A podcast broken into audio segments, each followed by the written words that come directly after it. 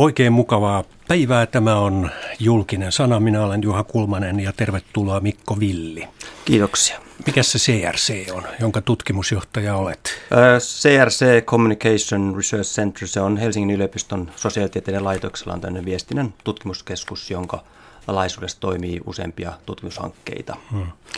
No olet mobiilista tehnyt väitöskirjasi aikanaan ja nytkin sinulla on ranteessa tuollainen älykello ja, ja sitten kännykkä, niin olet ihan edelläkävijä mobiilijutuissa, niinkö? Joo, no totta kai se on myös ihan omakohtainen kiinnostus, mutta jollain tavalla välittyy myös, myös omaan tutkimukseen ja mulla on oikeastaan alusta lähtien tai koko ajan – jo opiskeluaikana ja nyt sitten tutkijana toimiessa niin kiinnostunut niin uusi viestintäteknologia ja, ja myös miten se näkyy, näkyy viestinnässä ja mediassa. Että totta, ehkä se on hyvä, jos tutkii mobiiliviestintää, niin itsekin käyttää sitten mobiililaitteita mm. mahdollisimman monipuolisesti. No me puhumme nyt tänään mediajohtamisesta ja olet kir- toimittanut yhdessä Nanno Malmeliinin kanssa kirjan mediajohtaminen näkökulmia uudistuvaan media-alaan ei voisi kirja tavallaan olla ajankohtaisempi, kun ajattelee nyt, mitä tapahtuu sanoma-osakeyhtiössä.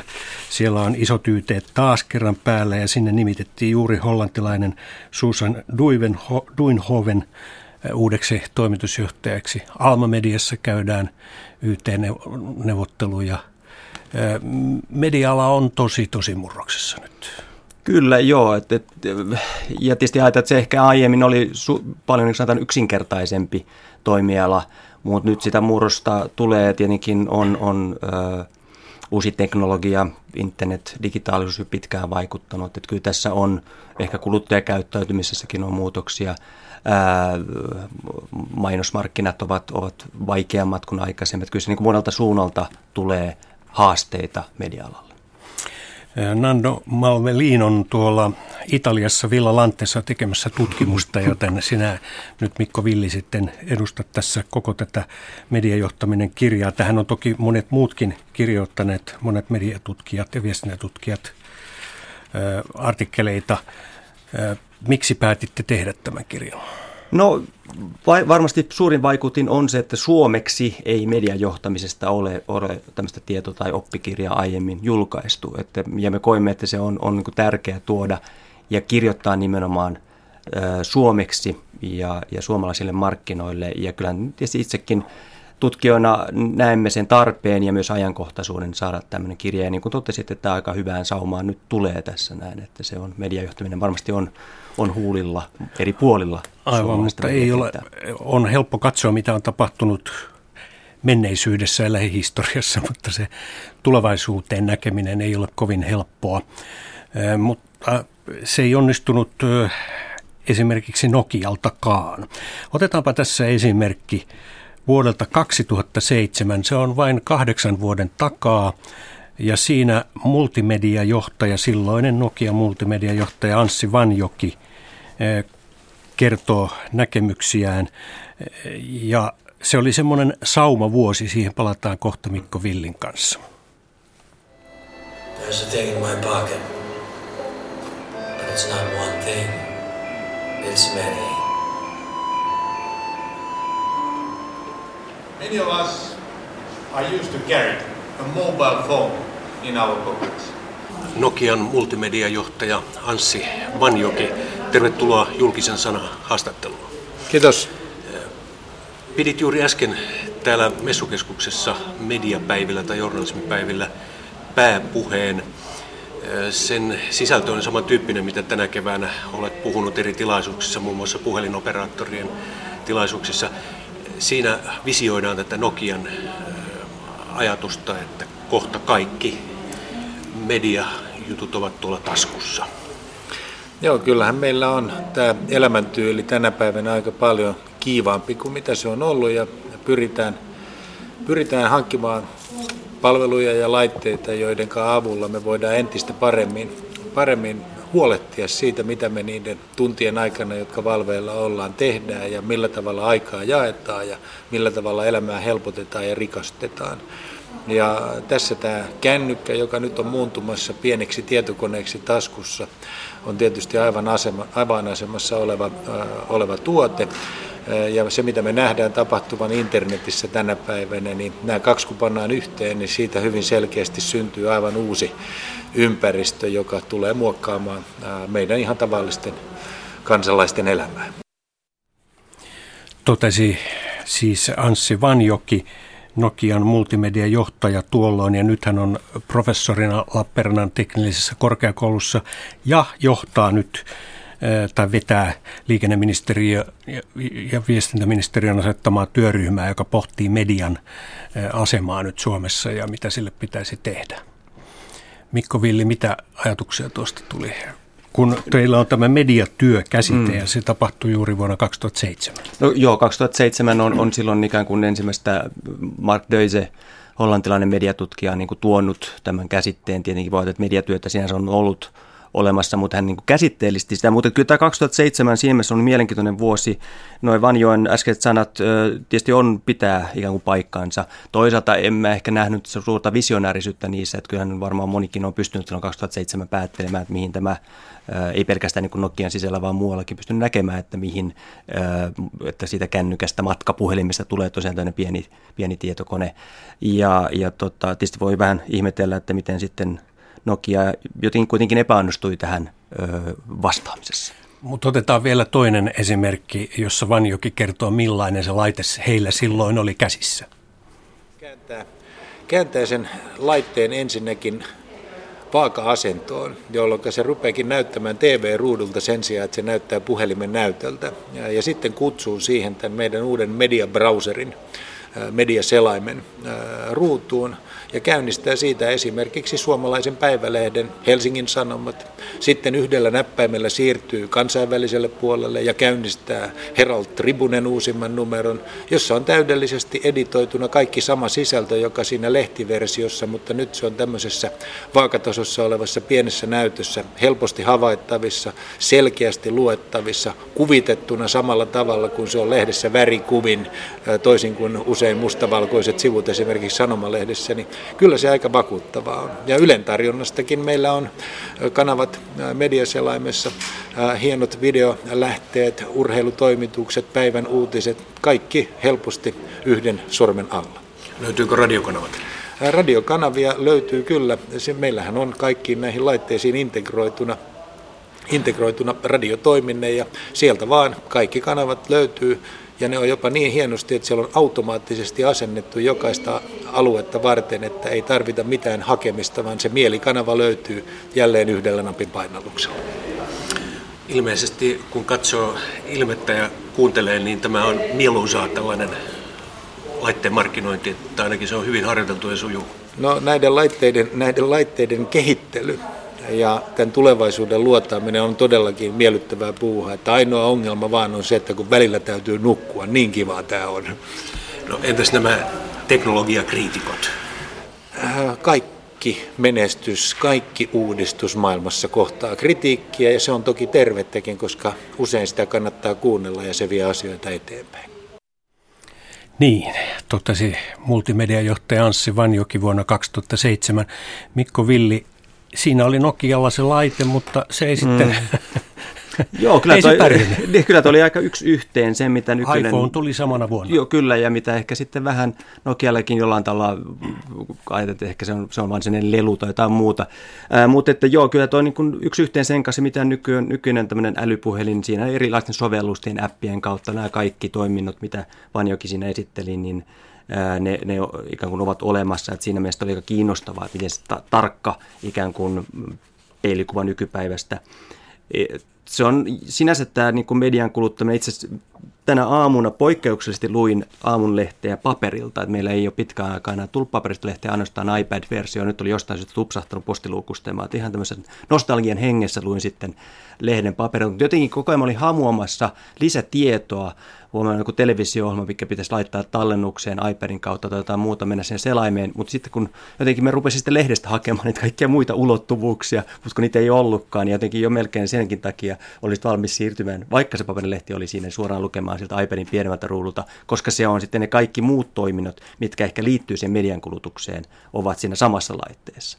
Että kuitenkin se paperilehti vaan on se paperilehti ja sille ei oikeastaan muuta voi tehdä kuin kuluttaa, kuluttaa mm. uutisia. Mm.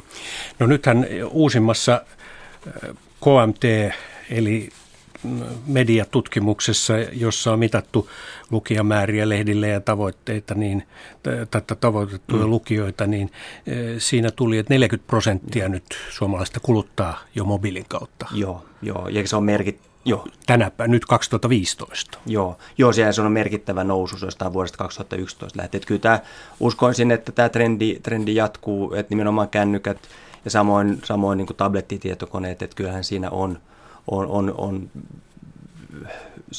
varmasti entistä harvempi, tai voi tapahtua sitä, että hylätään niin kuin tämä paperin lehti sitten kokonaankin.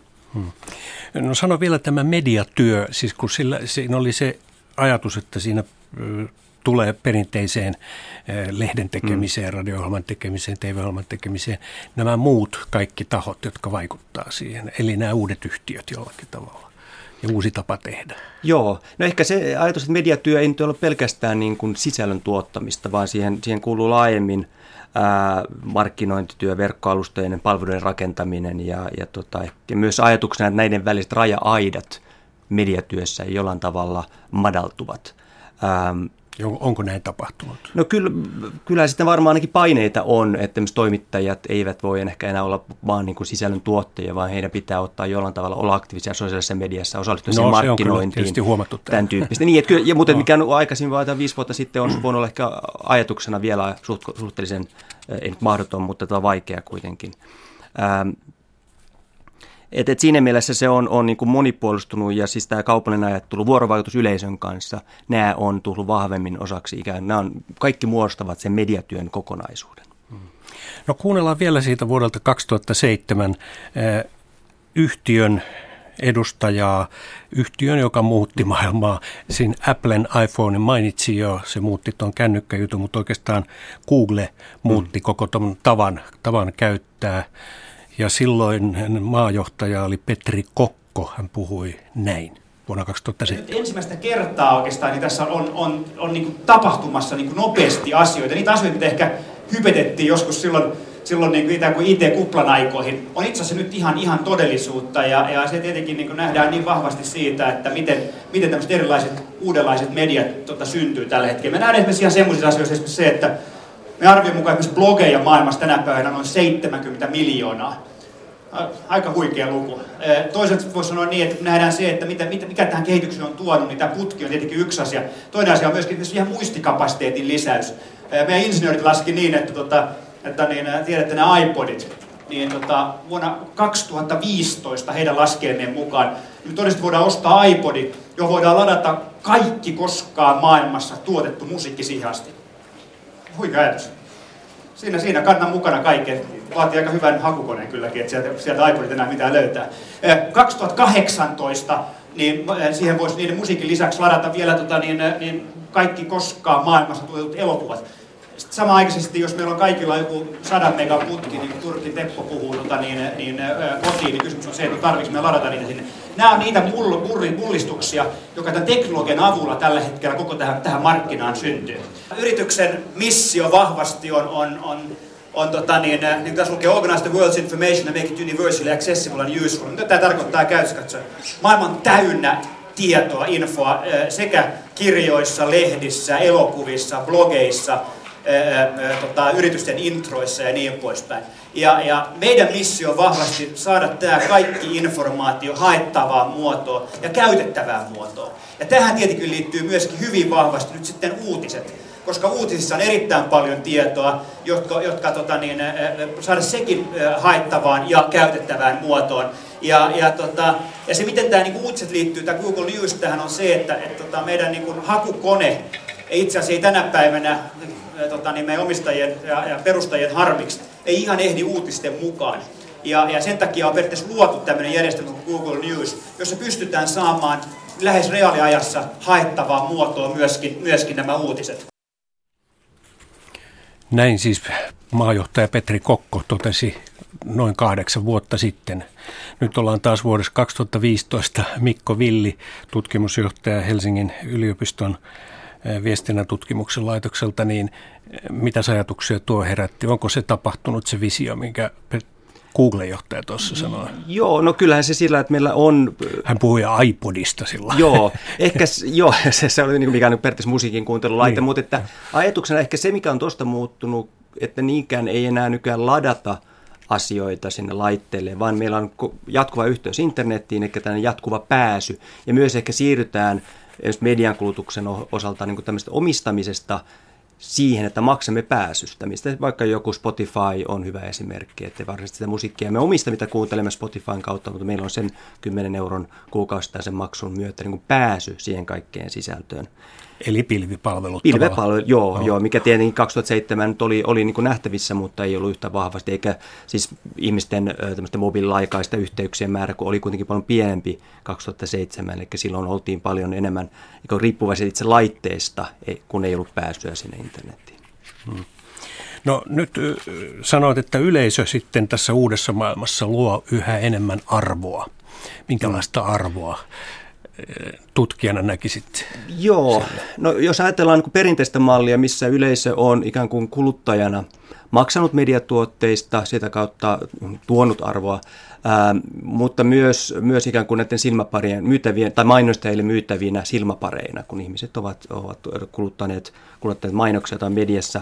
Mutta ehkä kolmas tapa, mikä nyt on yleistynyt, tämmöisen ihmisen tai kuluttajien toiminta tuottaa arvoa ehkä vähemmän niin perinteisille mediayrityksille, mutta myös vaikka Facebook on hirveän hyvä esimerkki siitä. Eihän Facebook ikään kuin sinänsä hyödy niin paljon sitä ihmisten laitamasta sisällöstä, vaan enemmän kaikesta keskustelusta ja pöhinästä ja muuta, mikä on sen sisällön, Facebookiin ladatun tuodun sisällön postaukseen, valokuvien muiden ympärillä. Ja sitä he voivat myydä sitten tätä ää, liikennettä, niitä ihmisiä, ihmisten vuorovaikutusta ja, ja, ja käytettyä aikaa Facebookissa, sitä he voivat sitten myydä mainostajille. Eli tässä on kolme, kolmen, kolmenlainen järjestys, että on se perinteinen kuluttaminen, sitten se mainosten sinänsä katsominen tai lukeminen ja sitten tämmöinen vuorovaikutus, joka on yleistynyt sosiaalisessa mediassa. No kun Google on rakentanut kokonaisen maailman ja sitten Googlen omistamalle pohjalla tehtiin tämä Android-järjestelmä, joka nyt kilpailee mm. sitten toisena valtajärjestelmänä känny, mobiilikännyköiden käyttöjärjestelmänä, niin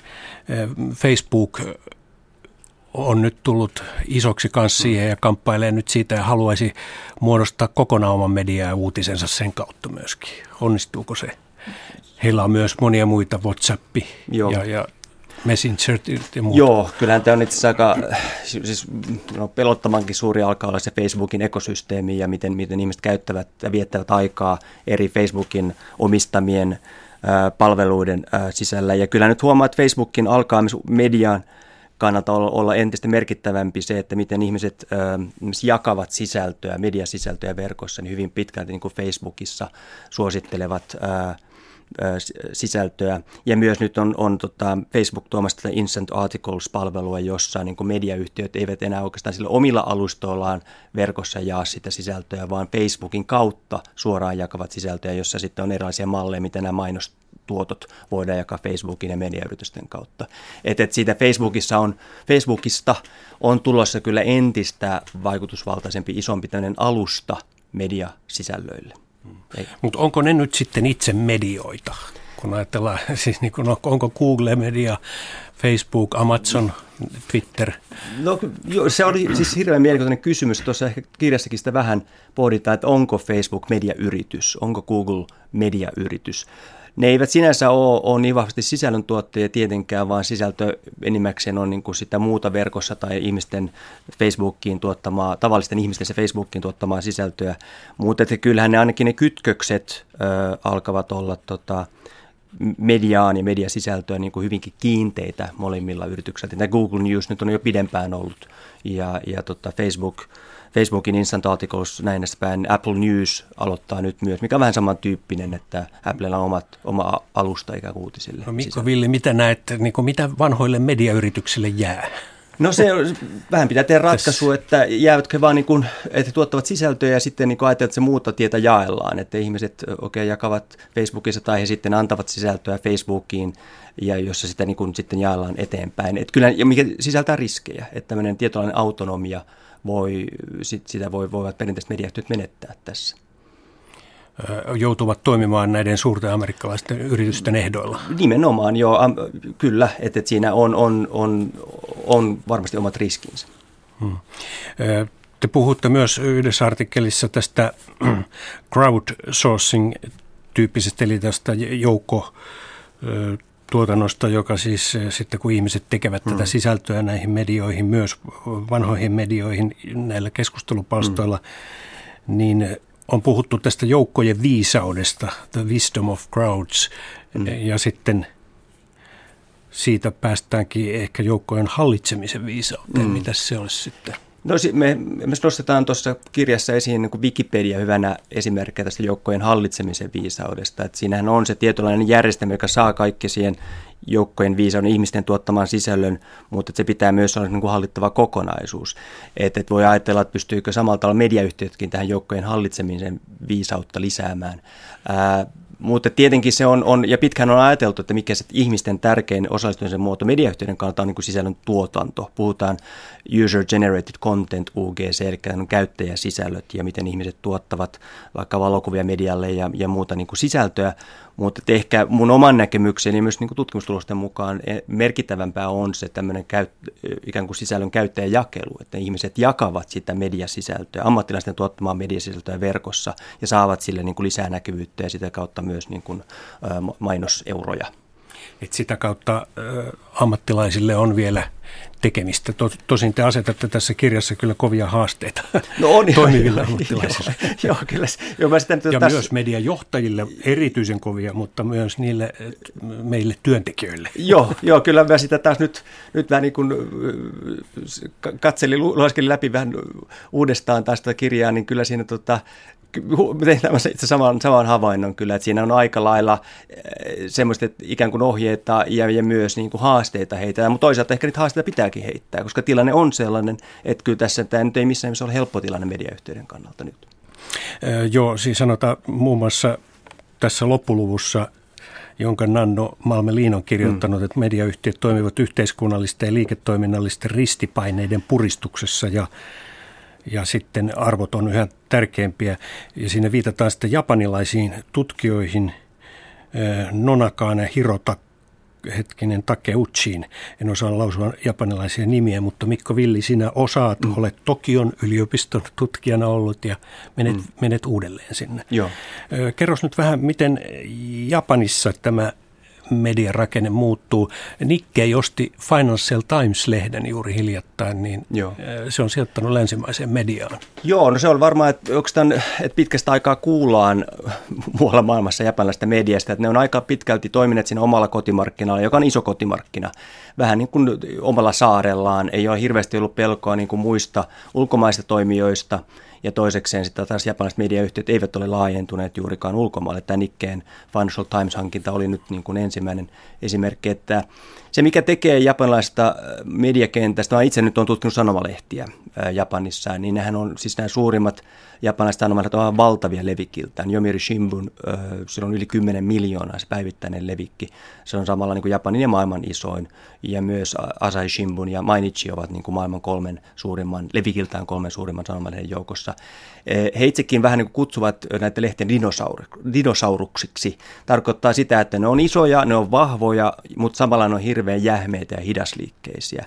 Ja, ja selkeästi niin kuin, ilmeni, että mikä se suurin toive siellä media-alalla on, että tilanne pysyisi ennallaan, että he eivät halua muutoksia. Tietenkin tämä on, koskee myös monia muita maita, mutta että siinä on, on niin. Siis, että Japani haluaa olla vähän niin kuin monessa asiassa pikkusen jähmettynyt. No niin, kyllä se ehkä en, joo, osoittaa sitä. Ja nyt ei niin, kuin Su, niin kuin Suomi on pohjalla Japani. Niin, niin joo, hyvässä ja pahassa. Joo, kyllä, joo, että ehkä samalla Suomessakin tämä Eh, niin sanottu digiloikka. Kyllä nyt on just viime päivinä kuultu, että jollain Alman lehdillä on ollut ongelmia siinä ja muuten, että sen on selkeästikään Suomessa ei ole ainakaan niin kuin laajasti kun katsottuna, niin tämä digiloikka on ollut vähän lyhyt ainakin. Se ei ole kovin pitkälle kantanut, että yhtä lailla mutta tietenkin Suomi on, on ehkä sitä Suomesta mediasta siinä haavoittuvaisempi, että ne ei ole niin, tämä ei ole niin iso markkina, ne ei ole niin isoja mediayhtiöitä. Että japanilaiset suurimmat sanomalehtiyhtiöt kuitenkin on niin valtavia, ja niillä on myös vähän tässä hajautettua toimintaa. Mistä Yomiri Shimbunilla on oma baseball-joukkue, oma huvipuisto, oma orkesteri, no Ylelläkin on oma orkesteri, mutta kuitenkin niin siinä on, on ehkä silmässä suojatumpia. Ja nämä mainitut japanilaiset tutkijat, sanois nyt Iku Hiro Nonaka ja Hiro Taka, Takeuchi. Nonaka Takeuchi. Niin, niin heidän mielestään niin mediayhtiön on päämäärässään tavoitettava liiketoiminnan hyödyt, mutta myös korkeammat päämäärät, kuten mm. yleinen hyvä. Miten nämä nyt sitten voisi olla? Joo, no tietysti varmaan siis media-ala poikkeaa ja sanotaan median johtaminen ehkä siinä mielessä muiden alojen johtamisesta, että kyllä tämmöinen niin kuin se median toiminta on hyvin niin kuin yhteiskunnallista myös. Että se ei ole pelkästään, voi ajatella, että riittääkö se pelkästään niin liikkeenjohto vai onko se, pitääkö ajatella tämmöisiä median merkitystä ja vaikutusta yhteiskunnassa ja kulttuurissa. Että siinä mielessä on, on niin kuin moniin muihin aloihin verrattuna ehkä näkyvämpi ja myös vaikutusvaltaisempi. Esimerkiksi Helsingin Sanot päivälehden perinne, suuri kulttuurilehti ollut aina. Joo, kyllä. Et, et siinä mielessä tässä on, on, on ja, ja myös voisi ajatella niin ne työntekijät, että sehän on hyvin tämmöistä niin kuin, ikään kuin luovuuden johtamista. Nanno Malmi nyt siellä Roomassa juuri on kirjoittamassa tavallistumassa kirjaa luovuuden johtamisesta, mutta että, että ajatuksena, että työntekijät myös ovat tämmöisiä niin luovia asiantuntijoita ja, ja jollain tavalla se... Ää, ehkä heille, he, niin kuin se, se tietynlainen into ja palo, että siinä on, se on erilaista johtamista, niin on luovien työntekijöiden johtaminen kuin ehkä monilla muilla aloilla.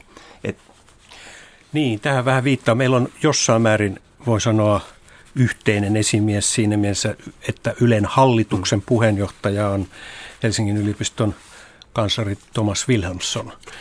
Ja tuota, hän kirjoitti juuri siitä, että kun he olivat käymässä Norjassa, niin siellä oli tämmöinen, jos mä nyt tästä löydän, että julkisen palvelun strategian pitää olla tight on strategy, loose on control. Se on niin tiukka strategia, mutta tämä valvonta ei pidä olla niin sanotaan tiukkaa, se on enemmän löysempää. Voisiko se ajatella, että se on juuri tähän luovaan johtamiseen liittyvä asia? Kyllä mä näin tulkitsisin, että siinä varmaan, niin jos ne ajatellaan nimenomaan niin journalisteja mediatyöntekijöinä, niin heillä tietenkin moni mieltä on vastuussa yleisölle myös, että se ei ole pelkästään niin kuin se oma, oma yritys, että niin tietty kutsumusammatti, jolloin jos rupeaa hirveästi mikromanageraamaan ja pistämään säppeihin sitä työtä, niin kyllä se varmasti motivaatiota voi hyvin laskea, tietenkin että sama voi koskea monia muitakin aloja, mutta sen autonomia, se mediatyön mielekkyys, niin varmasti sitä uhkaa se, että ruvetaan, ruvetaan niin kuin pistämään todella niin kuin tiukaksi ikään kuin se, se kontrolli. Mm. No tiukaksi on vähän toisaalta pistetty esimerkiksi BBC, joka on ollut tämmöinen malli, mm. malli nyt sitten julkisen palvelun yleisradioyhtiöille, niin siellähän on nyt hallitus laittanut aika tiukkoja ohjaksia ja Guardian kirjoitti juuri tästä, että pohjoismaisten yleisradioyhtiöiden pääjohtajat mm. mukana meidän Ylen Lauri Kivinen ovat lähettäneet Englannin hallituksen tai Britannian hallituksen johdolle kirjeen, jossa he esittävät huolestumisensa mm. siitä, että BBC joutuu niin kovien leikkausten kohteeksi ja, ja paineiden kohteeksi. Ja BBC on ollut aina tämmöisen länsimaisen demokratian mallia myös pohjoismaisille mm. yleisradioyhtiöille esikuva. No, näetkö, että se on osa tätä, näitä paineita ja haasteita, joista puhuimme, Joo, Mikko Ville? No, Kyllä, nimenomaan siis kun itsekin sanoit, että, että BBC on tämmöinen johtotähti ollut. Ja jos nyt johtotähteä kohtaan ö, tulee paineita ja tietynlaisia toimenpiteitä, niin varmasti pelko sitten vaikka Pohjoismaissa voi olla, että myös täällä sitten otetaan mallia hallitus tai muut toimijat ottavat mallia sitten Ison-Britannian tilanteesta ja rupeavat, rupeavat samalla tavalla vielä kuristamaan, kuristamaan meidän yleisradioyhtiöitämme. Että kyllä tässä varmaan se, se tietynlainen niin kuin, ö, pelko häilyy siinä taustalla. No miten sinä ylipäänsä näet tämän julkisen palvelun yhtiöiden roolin suhteessa tässä muuttuvassa mediakentässä nyt, josta puhuimme, joka on kovien paineiden ja muutosta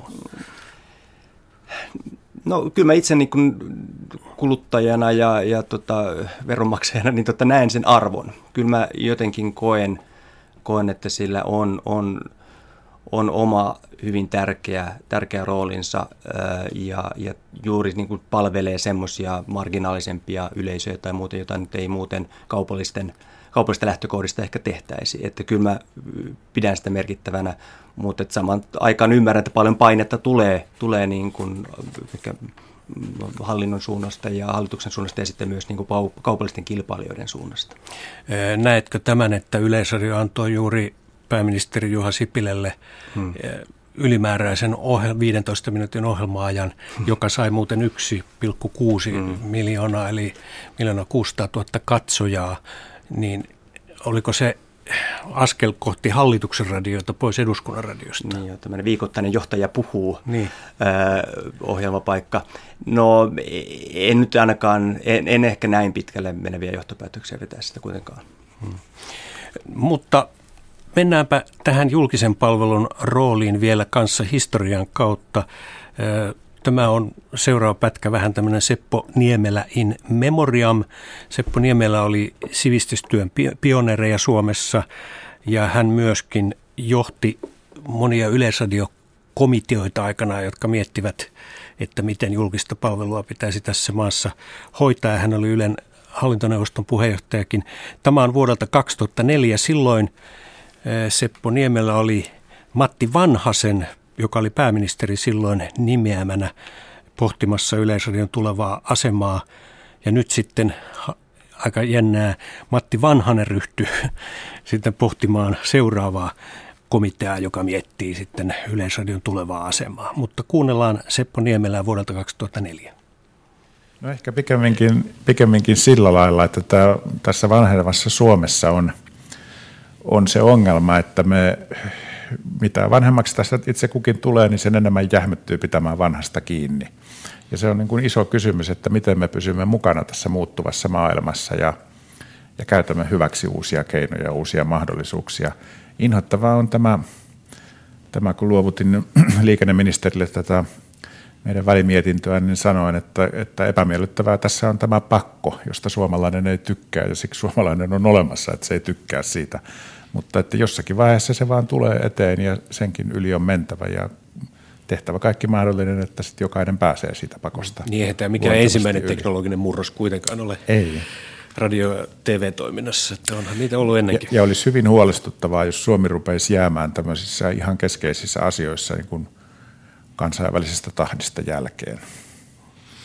No nyt teidän pitäisi pohtia syksyyn mennessä tämä Yleisradion asema ja myös nämä toimilupamaksujen poistamiset, joita kaupalliset TV-yhtiöt vielä maksavat yhtiölle, niin onko niin, että ne sitten poistuvat tämän analogisen TVn sulkemisen myötä? No kyllä se hyvin todennäköistä on. Että se se on, on malli, joka se on ollut ihan hyvä malli ja se on torpannut Suomelle, eri, suomalaisille erittäin hyvän palvelun verrattuna muihin ma- maailmoihin, mutta se herättää samalla sellaista keskustelua, jonka, jonka aika nyt varmaan alkaa olla ohitse. Mutta siis kaupallisten yhtiöiden ei tarvitse maksaa mitään. Tavalla. Näin siis Seppo Niemelä, hiljattain edesmennyt yleisradiotoiminnankin pioneeri tässä suhteessa vuonna 2004. Mm. Silloin vielä ei oltu siirrytty kokonaisdigitelevisioon, mutta nyt sitten pohditaan taas vuoden alusta tätä julkisen palvelun asemaa. Minkälaiset paineet Mikko Villi näet nyt tämän mediamurroksen kautta? Me olemme siirtyneet veromalliin ja rahoituksessa. No, ja indeksit on leikattu jo mm. kahteen kertaan. No, yksi, mikä ehkä mä tarttuisin tämän Wilhelmssonin ö, tekstin kautta, että hän oli huolissaan jotenkin, miten nuoret saadaan mukaan. Sitä kautta tulee niitä, niitä uusia ää, veron, mediaveron maksajia ja, ja tota, miten heidät, heitä saadaan niin näkemään se julkisen palvelun arvo. Ja yksi varmasti, mitä nyt on myös Yleisradion tekemässä, on, on nämä niin tubettajien, heidän saamisensa mukaan. Niin semmoinen ehkä, mikä koskee kaikkea media-alaa, että miten se omistajuuden tunne siitä, siitä mediabrändistä, niistä tietyistä tuotteista saadaan luotua, jolloin, jolloin ihmistä on, on niin kuin se suhde siihen ää, julkisen palvelun yritykseen tai muuhun mediayritykseen on, on vahvempi. Ja silloin me myös ehkä koetaan tämmöinen vaikka niin kuin veron kautta sen julkisen palvelun yleradiotoiminnan rahoittaminen mielekkäämmäksi, kun se on jotenkin oma. Tähän tuli yksi tubettaja väliin. No niin, sen, Niillä on niin paljon Totta, sanottavaa aina. Mm. Joo, no niin, ei oteta, kun tämä tuli musiikki jo, mutta se oli yksi, yksi tube, Tume nimenen nuori tubettaja ja hänelläkin on jo parhaimmillaan satoja tuhansia seuraajia siellä. Joo. Niin, et... tota, nyt Yle aloittaa tämän Yle Folkin. Onko se vastaus tälle?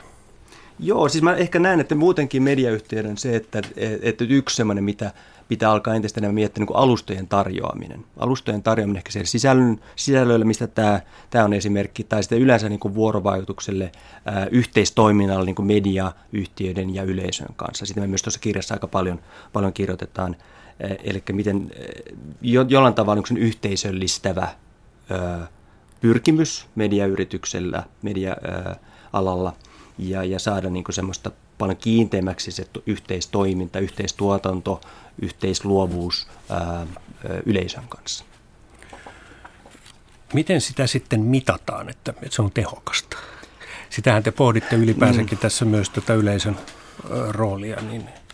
No siinä on yksi esimerkki, mistä Nando Malmelin kanssa on tehty, tehty niin kuin toinen tutkimus, on, on miten tuolla A-lehtien ää, Demi ja, ja Lili mediabrändeissä voi näin sanoa, miten siellä on, on otettu yleisöä mukaan. Lähinnä siis nyt kyse on, tämä kohderyhmä on niin kuin nuoret naiset, teinitytöt, ja, ja miten he on hyvin paljon vaikuttavat siihen, mitä sisältöjä lehdessä on. He voivat tuottaa siihen sisältöjä, he ovat niin kehittäneet, niin yhdessä kehittäneet verkkopalvelua. Ja, ja myös Mä itse käytän termiä kuin tutka siitä, että miten mediayhtiöt pystyy niin tarkkailemaan sitä yleisöliikennettä sosiaalisessa mediassa, mitä, mitä sisältöjä siellä jaetaan, mitä siellä tehdään, niin pystyvät tarkkailemaan, mikä on kiinnostaa yleisöä. Varmasti vaikka iltapäivälehtien kannalta on ihan oleellisen tärkeää tietää, mikä yleisöä kiinnostaa. Hmm. No meneekö se yhä niin kuin sirpalemaisemmaksi ja pienemmiksi nämä tavallaan, mistä se yleisö niin poimitaan kaiken kaikkiaan? No, varmasti voi. Mä olen joskus todennut, että Facebook on se viimeinen massamedia, että siellä niin kuin on toistaiseksi. Tietenkin sieltä nyt nuoremmat ihmiset on ehkä vähemmän lähdössä pois Facebookista, mutta että, että sitä kautta nyt vielä voi tavoittaa jollain tavalla sitä massayleisöä, mutta että kyllä tämä varmasti sirpaloituu. Mikko Villi, tuohon täytyy nyt kyllä pikkusen, pikkusen tuota, niin, väittää vastaan. no, joo, joo.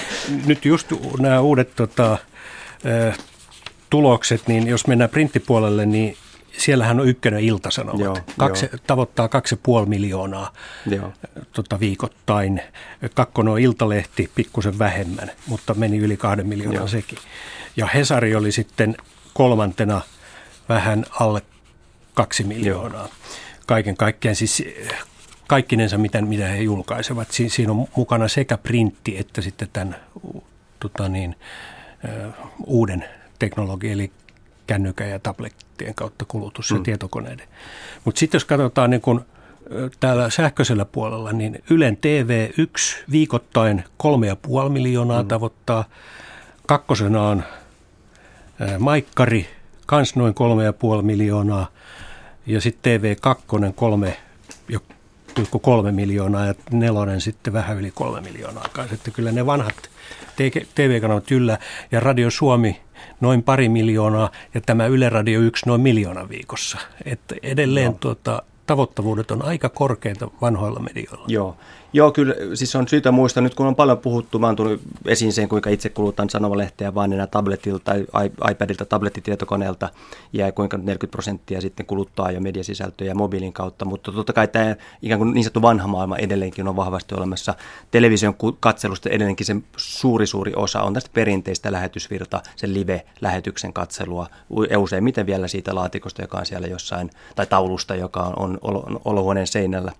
Et, et, et, Tämä on vähän siinä ristiriitainen, että paljon puhutaan muutoksesta, median murroksesta, mikä on totta kyllä, mutta et, et, pitää myös muistaa, että hyvin tästä niin perinteiset mediankulutustavat ovat edelleenkin voimissaan, eikä se, ja myös puhutaan paljon aktiivisesta yleisöstä, mutta ei nyt se aktiivinen yleisö kuitenkin on vain pieni osa sitä yleisöstä, jotka nyt koko ajan, tai paljon tuottaisi mediasisältöjä ja muutenkin sisältöjä verkkoon, että kyllä se suurin osa yleisöstä varmaankin edelleenkin kuluttaa sitä perinteistä mediaa niillä perinteisillä tavoilla. Mutta totta kai muutoksia tapahtuu koko ajan. Tämä on siinä mielessä tämmöinen niin kuin aika vähän niin kuin moneen suuntaan vetävä tilanne. Ja paljon puhutaan, miten mediayhtiössä pitää pystyä niin kuin kaksikätisyyteen. No että samaan aikaan pitää huolta sitä vanhasta toiminnasta, mutta myös toisella kädellä viedä eteenpäin sitä uutta toimintaa. Joo.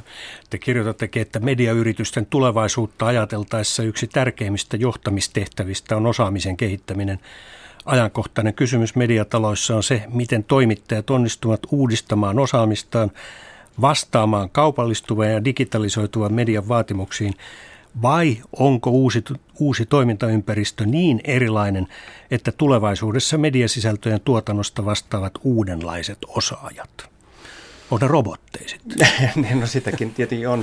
on, on Koska niistäkin on tullut joo, uutisia. Kyllä, kyllä, kyllä tässä on niin kehittyy. No Vai... en, en ehkä, kyllä mä luulen, että tämä enemmänkin on tämmöinen kyse, niin anteeksi. Niin, Nikkei osti Financial Timesin, niin paneeko se sinne robotteja sitten kanssa töihin?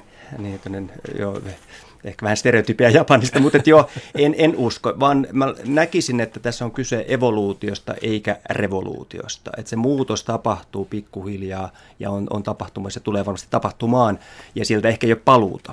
Näin, jälleen esimerkki Japanista, miten siellä niin kuin monikin niin korkeassa asemassa mediayhteisössä oleva niin to- toivoi, että luotti siihen, että no kymmenessä vuodessa tämä tilanne tasaantuu ja ehkä rupeaa niin palautuu niin tav- normaaliksi sinne niin taaksepäin. Mutta mä en kyllä näe sitä. Mutta ei tässä nyt varmaan niin ehkä noin mitä tuossa äh, todetaan, niin, niin, niin ei mitään radikaaleja hyppäyksiä tapahdu, mutta koko ajan tilanne kehittyy ja siihen pitää pystyä vastaamaan ja ehkä mukautumaan. Niin. No tavallaan nämä meidän pienet sukellukset historian osoitti mm. kanssa sen, että, että niin kuin sitä kehitystä ja muutosta koko ajan tapahtuu, mutta se tapahtuu asteittain silti kuitenkin, joo, kyllä. vähitellen. Joo, joo. Ja eihän noin nyt, vaikka se Vanjoen lainaukset häneltä, niin ei ne mitään skifiltä kuulostanut, vaan ne oli ihan, että, että jos ajatellaan, että 50-luvulla piti, ajatella, että nyt pitäisi olla lentäviä autoja, niin sitä nyt ei ole tapahtunut kuitenkaan. Mitä sä odottaisit tutkijana tältä Vanjoen työryhmältä, kun se miettii nyt tätä median haasteita Suomessa, että miten ne pärjää tässä muuttuvassa maailmassa? No, tietenkin voi jonkinlaisia ohjenuori, mutta kyllä mä näkisin, että edelleenkin kun mediayhtiössä pitää itsessään sitä valmiutta olla enemmän ja siellä pohtia. Ei voi olettaa, että joku tämmöinen komitea sitten tarjoaa jotain suuria viisauksia, vaan koko ajan pitää kehittää ja, ja varmasti niin kuin mitä tuossa kirjassakin hyvin paljon kehotetaan tekemään, että näin, niin kuin, näin kannattaisi tehdä, niin sisäisesti myös mediayhtiöissä viedä sitä kehitystä eteenpäin. Mm. Onko se myös sitä, että julkinen palvelu tekisi yhä enemmän yhteistyötä kaupallisen puolen kanssa? Koska... Mä näkisin, että se voisi olla hyvä, kyllä. Että et sitä pitäisi hakea oikein kunnolla? No kyllä mun mielestä siis ei, ei tämä on kuitenkin niin, niin pieni maa, niin pieni mediamarkkina Suomessa, että varmasti sellainen yhteistyö voisi olla jopa toimivaa ja, ja tämmöistä niin synergiaetuja kenties hakea siitä. Ja ehkä se myös sitten helpottaisi ja vähentäisi sitä kritiikkiä niin kuin Yleisradiota ja julkista palvelua kohtaan myös. Kuinka paljon koet, että sitä on tällä hetkellä? Sitä kritiikkiä? Kriti- no kyllä, sitä aika, aika paljon, että, että jos kuuntelee jonkun kaupallisen mediayhtiön puheenvuoroa, niin jos puolen tunnin mm. puheenvuorossa kyllä ainakin muutaman kerran mm. Yle siellä mainitaan. Mm.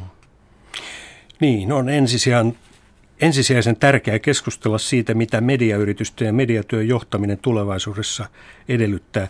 Kuvaavatko media-alan perinteiset erityispiirteet alaa enää tulevaisuudessa vai johdetaanko mediayhtiöitä tulevaisuudessa kuten perinteisiä teollisuusyrityksiä?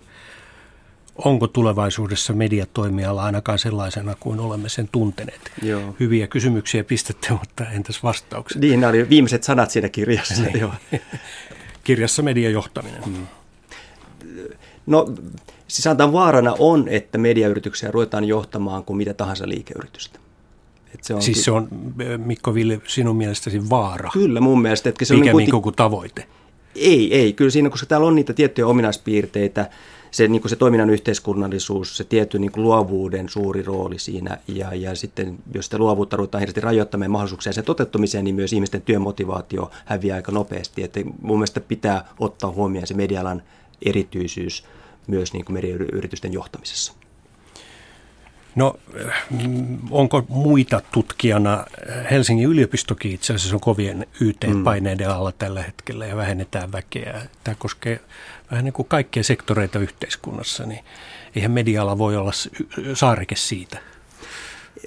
Niin, joo, siis tietenkin yliopistoyhteisökin on vähän samantapainen tämmöinen niin kuin luovien ihmisten yhteisö, ja jos sitä ruvetaan kuristamaan, niin missä ihmiset tekee paljon työtä niin kuin intohimosta. Totta kai palkkakin on tärkeä, mutta että intohimoinen suhde työhön on myös hyvin, hyvin niin kuin keskeisessä roolissa.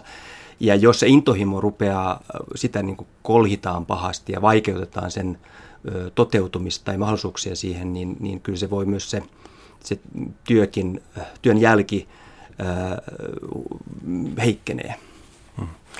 Sanoi siis tutkimusjohtaja Mikko Villi Helsingin yliopiston viestinnän laitokselta ja tämä on ollut julkinen sana. Minä olen Juha Kulmanen keskusteltu mediajohtaminen kirjasta, jonka ovat toimittaneet siis Nanno Malmelin ja Mikko Villi.